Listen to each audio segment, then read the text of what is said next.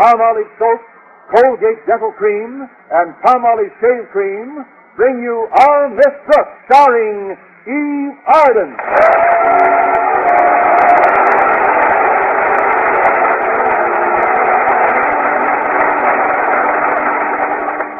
It's time once again for another comedy episode of Our Miss Brooks and Stripes.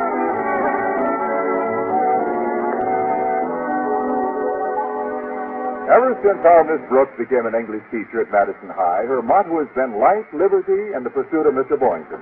But the shy biologist happens to be one of Cupid's coolest customers, and it's not easy to warm him up. So far, the best remedy I found is a hot water bottle. My frustration reached a new high when, for some mysterious reason, Mr. Boynton coldly and deliberately avoided me last Monday and Tuesday and Wednesday. Those were three days of no dates, no nothing. And by Thursday morning, his brush-off treatment had rendered me unbewitched, but definitely bothered and bewildered. Since I considered the matter highly personal, I decided not to discuss it with my landlady, Mrs. Davis, when I joined her at breakfast. Good morning, Connie. Would you like some oatmeal? I'm glad you brought it up. I haven't seen him in three days. What? I haven't the slightest idea who you're talking about, dear. Good. You say you haven't even seen Mr. Boynton in the past three days? I simply can't understand his behavior. I can. Mr. Boynton has a guilty conscience, Connie. I feel it's my duty to spill what I know. Still what you know. Exactly. Connie, would it surprise you to learn that Mr. Boynton is a two-timer? Yes, it would. With me, he's never even been a one-timer. It grieves me to tell you this, dear, but last Monday I saw him gallivanting around town with another woman. Another woman. So that's it. This woman, Mrs. Davis, is she attractive? Beautiful, I thought. Oh. And about how old is she? I think she's about 65. 65? That's my competition? When he gets here, I'd like to be alone with him, if you don't mind. I understand. I've got to get dressed and run over to the Conklins anyway. They scheduled a family reunion party for tomorrow night, and Mrs. Conklin asked me to help with the preparations. They haven't had a family reunion in so long that she doesn't. Just a minute. That's probably Mr. Boynton. I'll leave you two alone then, so you can pump him about that old lady he's going with. There'll be no pumping, Mrs. Davis. I have no desire to delve into his personal affairs. Well, do as you wish. I'll see you later, dear. Come in. Good morning, Miss Brooks. Hello, Mr. Boynton. Please sit down. Thanks. I'll pour some coffee and we'll have a nice little chat. Anything in particular you'd like to talk about? Well, no, nothing in particular, Miss Brooks. You pick the topic. Oh, no, you're my guest. You pick the topic. All right. Let's just talk about the weather. Fine. I'd like to know whether you plan to keep going with that old lady.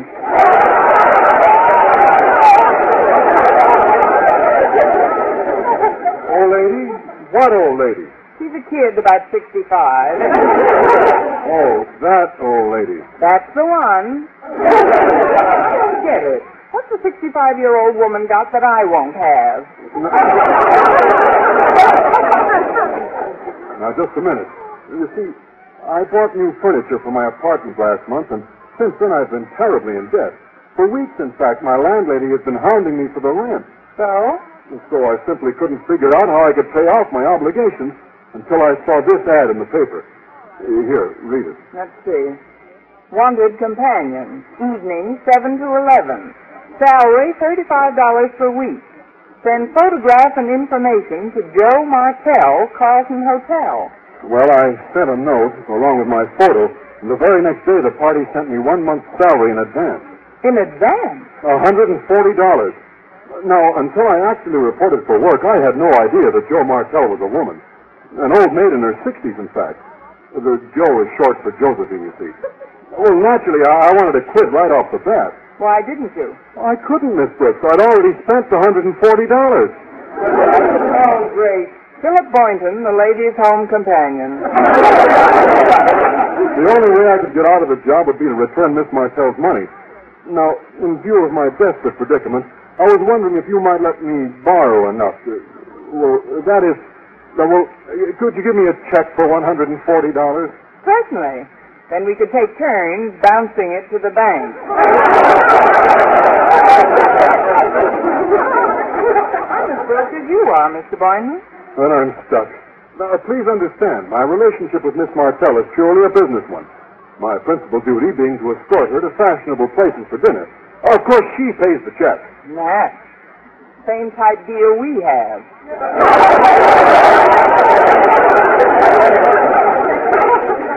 We always go Dutch, and you know it. I apologize. What are some of your other duties? Well, she happens to have very poor eyesight, so after dinner I have to read to her. Then, when the reading is over, she pats me on the head as if I were a little boy and sends me home. Good night, son, she says. Son. She calls me son. It tears my heart out. Now, don't cry in the coffee. It's weak enough. Mr. Boynton, although it's perfectly innocent, I'm afraid that your whisking an elderly woman about town may cause tongues to wag. Yes, I'm well aware of that. I dread to think of the consequences if Mr. Conklin should get wind of it. In fact, I want you to favor me with the same promise I exacted from Miss Martell. If I should be asked the identity of my companion, she said, I promise that I'll never mention your name, son. I promise too. Now pick up your beanie, son, and I'll race you to school.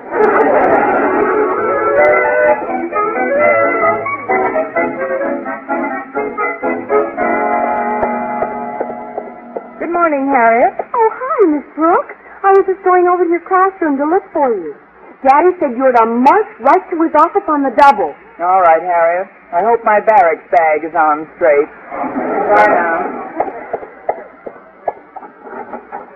Good morning, Mr. Conklin. Miss Brooks, English teacher first class, reporting, sir. Eddie? yes, sit down, Miss Brooks. No, thank you. I'll stand, sir. Then I'll get right to the point. The members of my wife's family and of mine have come to town for a little family reunion. Oh, yes. Mrs. Davis mentioned that to me this morning. Yes, well, most of them are splendid people, good stock, but one or two are, uh, well, rather eccentric. Particularly my sister Hilda. Frankly, I'm worried about her, Miss Brooks. About Hilda? Yes, but I shouldn't really call her Hilda. She still uses her stage name, Joe Martell. Whoops. the, uh, the Joe is short for Josephine, you see. What did you say, Miss Brooks? I just said whoop. That's short for I think I'll sit down after all. Do that. Were it not for the fact that I need your help, Miss Brooks, I would not dare utter the horribly embarrassing confession that you are about to hear. Miss Brooks, Yes, sir. my sister is paying $35 a week to a gigolo. I inquired as to the cad's identity, but Josephine stoutly refused to divulge his name. However, in an unguarded moment, Josephine let it slip the rotter is a member of Madison's faculty. How do you like them apples? Not very tasty, sir. Why are you telling me all this? Because I want you to help me unmask that heel. Well, Then it's settled. Bear in mind, we're looking for the slicker type, Miss Brooks, and if you should need someone to assist you, say maybe Mr. Boynton could help you find the wolf I want. I don't doubt that at all. But when Mr. Boynton drove me to school this morning, I noticed he was very tired, sir. Dead tired, really. So rather than burden him with... Oh, come in, Boynton, come in. Thank you, sir. Uh, Harriet told me I'd find you here, Miss Brooks. Here's your purse. You left it in my car. Oh, thanks, Mr. Boynton. Mr. Conklin was just telling me about his sister. She came to town for a little family reunion. Your sister, Mr. Conklin? How nice. Her name is Joe Martell.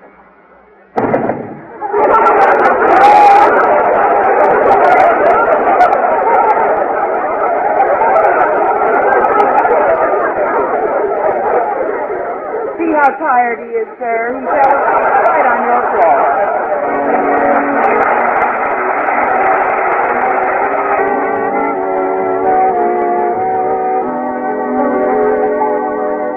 During the morning, Mr. Conklin made frequent visits to my classroom, and on each of those occasions he expressed keen disappointment over my not having picked up any information which might lead to the horsewhipping of Josephine Gigolo.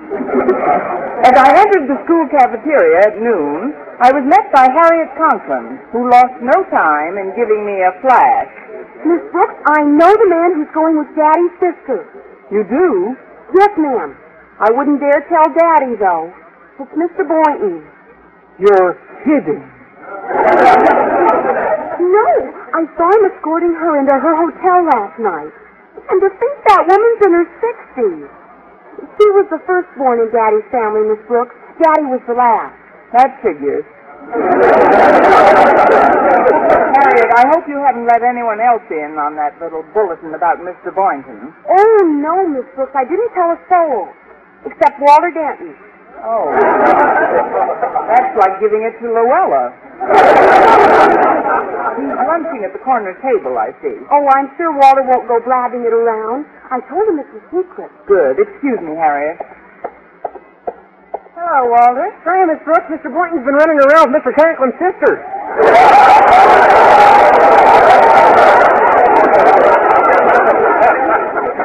Congratulations, your Secret Service badge is in the mail. you shouldn't spread gossip like that, Walter. It could lead to Mr. Boynton's having his license revoked by the Gigolos Union. Or even being dismissed from our faculty. Oh, gosh, I wouldn't want that to happen. Actually, it's just a job, Walter. Miss Martell hired him to read books to her during the evening. Well, how do you like that? For five years, he goes more or less steady with you, only to wind up spending his evenings reading books to an old lady. Yeah, it just doesn't make sense. No, it doesn't. Must seem pretty tame to him after all those years of whisking me to the zoo. but Mr. Boynton didn't really know what he was letting himself in for, Walter. Now he's got to figure a way out before Mr. Conklin can trap him. Well, maybe my agile brain can figure something out, Miss Brooks. Yeah, I'll get the old bean working, and before you know it, I might dream up something. May I speak with you privately, Miss Brooks?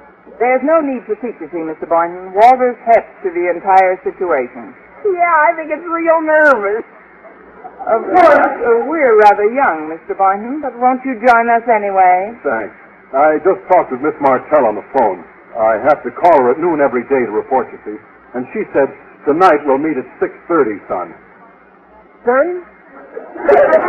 She calls him son. Normally, I don't meet her until 7. But in spite of my discontent, she insisted that we meet a half hour earlier. Well, at her age, every half hour counts, I guess.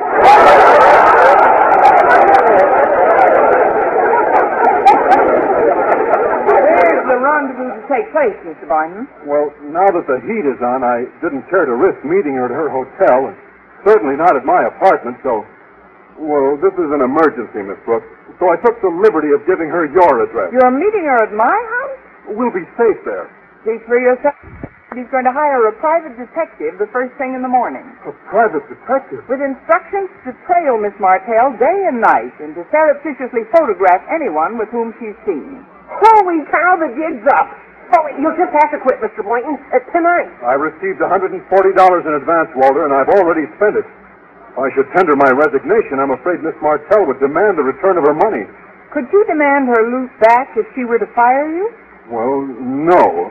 According to our agreement, the money's mine, provided that I merely make myself available to her at the prescribed time. Of course, Miss Martell wouldn't dream of discharging me. She's too fond of me. She boasted, in fact, that in me she had found the direct antithesis of her former companion. Her former companion? Well, yes. She fired him upon discovering that he was possessed of a dangerous split personality, Miss Brooks. While he was at all times the quintessence of propriety in her presence, she learned that he had another side. He was in the habit of consorting with unsavory characters, crooked gamblers and gangsters. Uh, gangsters. Hey, wait a minute. The old bean's working. But, Mr. Boynton, you have just stumbled upon the means to get yourself sacked. What are you talking about, Walter? Well, disillusion the old girl. If you'll assume those same unsavory characteristics when you meet her tonight, Mr. Boynton, she'll probably give you the bounce just like she gave it to the other guy. You're being absurd, Walter. Why, in her own words, she once said to me, one look at you and I was convinced that you were a wholesome, homespun, clean-cut American boy. She calls him son. Mr. Boynton, if you take my advice... Oh, I'll accept your advice any time, Miss Brooks. What is it? Now, look, I'll admit my idea is real crazy, but it can do the trick. You've got to act tonight, Mr. Boynton. By tomorrow, the sands of time will have run out on you. It'll be Mr. Conklin who will fire you. Miss Brooks, would you want to see Mr. Boynton leave dear old Madison, maybe never to see him again? Oh, no. Don't listen to him, Miss Brooks. What's your advice? You gotta listen to me. Yes, give her the old split personality bit. Up to now, she's only. Or I tan your hide.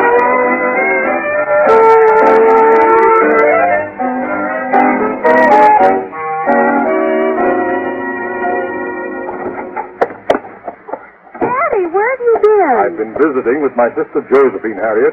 I happened upon a startling revelation, child, A what? thanks to a note I discovered as I was leaving Josephine's apartment. A note which she had carelessly left near her telephone. I learned the identity of the scoundrel to whom she's paying $35 a week. It's none other than Mr. Boynton. Boynton? A gigolo! I thought he was Miss Brooks' property. What did the note say, Daddy? It said, meet Mr. Boynton, 6.30 at 209 Carroll Avenue. 209 Carroll Avenue? Somehow that address strikes a familiar chord. Seems to me I wrote a Christmas card to that address on. John! That's Miss Brooks' house! How steady, Daddy. How do you like that? She's renting him out!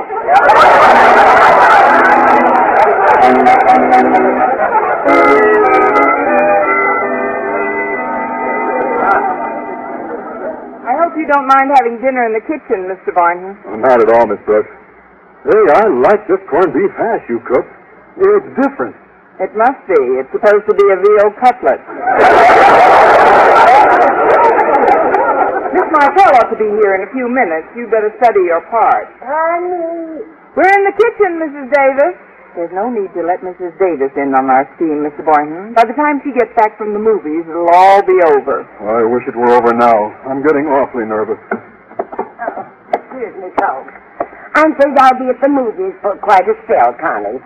I'm going to see Frankie Sinatra and From Here to Eternity. Fine. I won't have to wait for the Mickey Mouse short subject, though. I read the book. My dear, don't forget to fill the goldfish bowl for me, Mr. Boynton. I won't. Good night, Mrs. Davis. Good night, Connie. Good evening, Margaret. Oh, oh, good conscience. Oh, you startle me. Hello, Harriet. Oh, hi, Mrs. Davis. Were you leaving? Yes, for the movies. But it's so sweet of you to drop over. Why not visit with Miss Brooks and Mr. Boynton? They're out in the kitchen. Good idea. Splendid. We'll catch up with you later, Margaret. Good night. Good night. Come on, Daddy. She said they're in the kitchen. That's precisely why we're not going to the kitchen. Having Mrs. Davis let us in without announcing our presence is a stroke of luck. Now we can duck behind these hall curtains and eavesdrop. Daddy, isn't that an awfully sneaky trick? yes, indeed. Quiet now.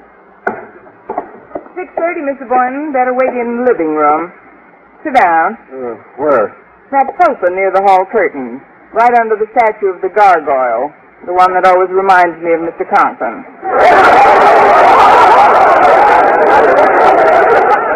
Now wipe that pleasant expression off your face and try to look sinister, Mr. Boynton. Remember, you're playing an underworld part. I'll do my best, but I'm not sure I can go through with it. Oh, that must be Miss Martell. I'll wait in the kitchen for my cue. Good luck. Thanks. Uh, come in. Good evening, Mr. Boynton. How are you? I said, how are you, Mr. Boynton? Something wrong, Mr. Boynton? Sit down, babe. Dave, it's me, Mr. Boynton, Miss Martell. So what? What? Now, let's get down to business, doll. Doll. I thought we ought to bat the breeze a little tonight about my salary. I need more loot. Loot? oh, what's come over you? What happened to the sweet, clean-cut boy you used to be, son? Now, look, sister. I don't, I don't have to go into that namby-pamby act till 7 o'clock. which is when I go on duty for you according to our deal. So you got me a half hour early. So my agent and insists I get a raise, and we ain't standing for no stalling from no dame, nohow. Oh, your language, Mr. Boynton. There must be some kind of a joke.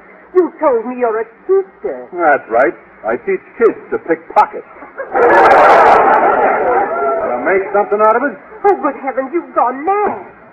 I wish you two wouldn't talk so loud. You're disturbing the dice game in the back room.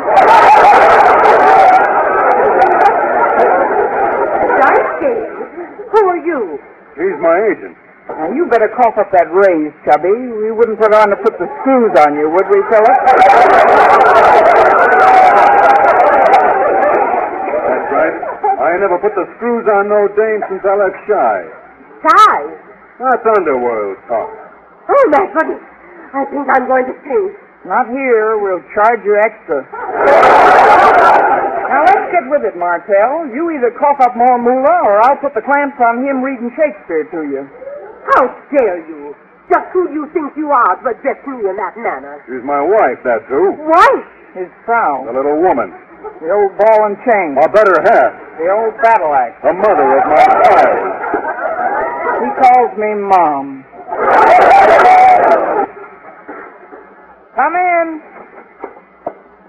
Well, well, it isn't our son Walter. Only 16, but big as a horse. How are you, son?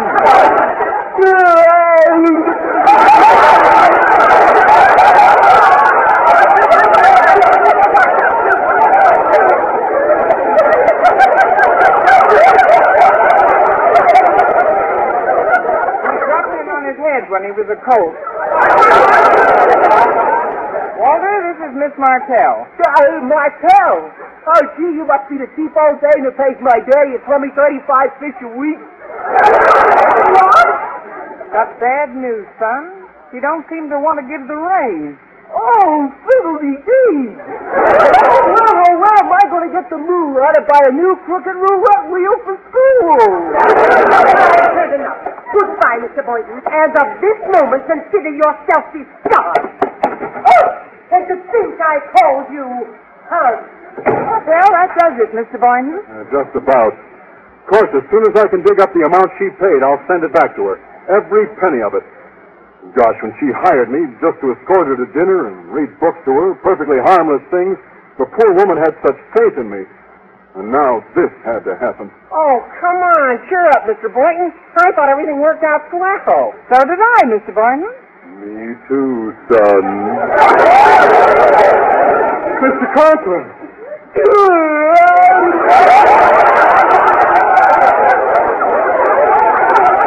Excuse me, I gotta be blowing back to Chi. Oh, no, you don't. Sit down, babe. Mrs. Davis let Harriet and me in as she was leaving for the movies, Miss Brooks.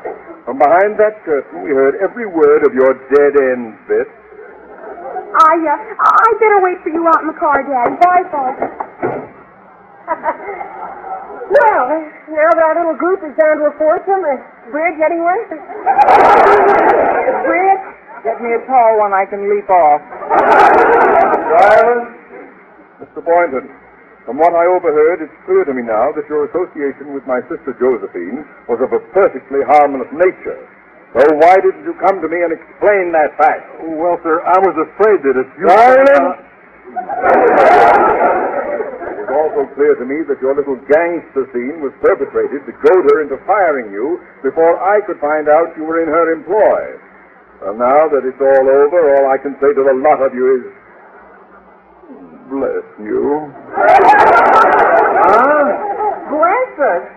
Bless you. Who sneezed? I have tried vainly to dissuade Josephine from hiring male companions, because those she has had in the past proved to be a mercenary lot of lame-brained loafers. In view of her violent reaction to your performance, I doubt that she'll ever hire another. I feel that I owe you a debt of gratitude You really mean that, sir? from the bottom of my heart. I must be going now. Thank you, one and all, and good night. Oh, wait, I think I'll go to the movies with Harriet, sir. It's all right, Mr. Boynton. Good night, Miss Brooks. Night. Say, that gangster scheme did serve a pretty good purpose after all, Miss Brooks. Worked out fine. Uh, you know, even though it was Walter Denton's brainchild, you're the one who convinced me that I should go through with it.